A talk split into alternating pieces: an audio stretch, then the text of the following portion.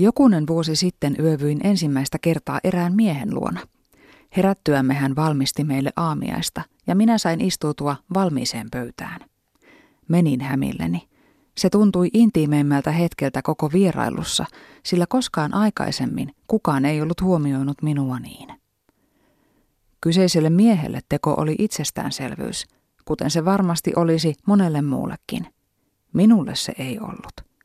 Tunsin olevani vaivaksi. Miehen piti vakuuttaa minulle monta kertaa, että hän paistaa minulle munakkaan, pahtaa leivän, keittää kahvin ja jopa ravistaa tuoremehun minulle valmiiksi, koska haluaa tehdä niin. Minun oli vaikea sitä uskoa, koska olin tottunut toisenlaiseen. Ja ihminen tottuu kaikenlaiseen, jopa siihen, että kiintymys on ansaittava, tai siihen, että omaa arvoa pitää jatkuvasti todistella. Samaa ilmiötä voi löytää kaikenlaisista suhteista. Työpaikoilta löytyy aina se, joka taipuu tekemään yli oman osuutensa todistaakseen kykynsä ja tarpeellisuutensa. Mutta vaikka miten uutterasti ja pyyteettömästi painaisi pitkää päivää, voi olla, että kaivattua arvostusta ei ikinä tule. Arvostuksen sijaan saattaa päätyä tekemään toistenkin työt. Aina nimittäin löytyy myös niitä, jotka mielellään sälyttävät omat hommansa sellaiselle, joka ne kiltisti hoitaa.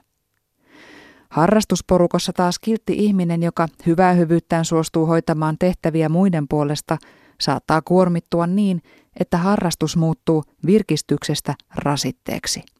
Ja mitä useammin ilmoittautuu vapaaehtoiseksi, sitä enemmän töitä piisaa. Ystävyyssuhteissakin vastavuoroinen ymmärrys ja tuki voi ajan mittaan vääristyä niin, että toinen on aina se, joka ottaa, ja toinen se, joka antaa. Kynnysmatto on sitä varten, että siihen pyyhitään jalat ylikäveltäessä. Oletko sinä kynnysmatto?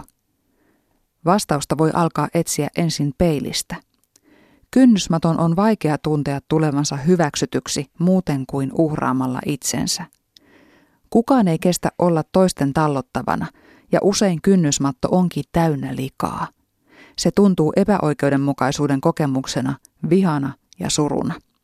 Tuntuu, että muille ei riitä mikään. Kuulostaa kliseeltä, mutta toisilta alkaa saada arvostusta vasta siinä vaiheessa, kun itse oppii vetämään omat rajansa. Ensin pitää nähdä itsensä rakastettavana ja hyväksyttävänä. Muuten ei pysty ottamaan rakkautta ja hyväksyntää vastaan. Toinen ihminen voi toimia herättelijänä, kuten minulle aamiaisen tarjonnut mies. Mutta vain itse voi nostaa itsensä pois kynnysmaton paikalta ja pudistella roskat itsekunnioituksensa päältä. Sen jälkeen voi arvioida lähipiiriään uusin silmin. Terveessä ihmisten välisessä kanssakäymisessä ei edellytetä yksipuolista uhrautumista, oli kyse työpaikasta, ystävyydestä tai parisuhteesta. Kunnioituksen pitää olla molemmin puolista. Omien puolien pitäminen terveellä tavalla on taito, jota voi opetella. Se, mikä monelle on täysin itsestään selvää ja arkista, on osalle meistä sellaista, mistä joutuu muistuttamaan itseään koko ajan. On eri asia olla hyvä ihminen kuin hyväksikäytettävä ihminen.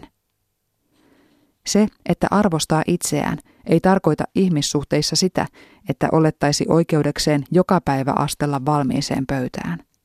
Se tarkoittaa, että oppii antamaan paitsi toisille myös itselleen sellaista hyvää, mikä kuuluu normaaliin elämään. Silloin voi hyvällä omalla tunnolla olla vuorollaan se, joka laittaa aamiaisen toiselle, ja myös se, jolle aamiainen laitetaan.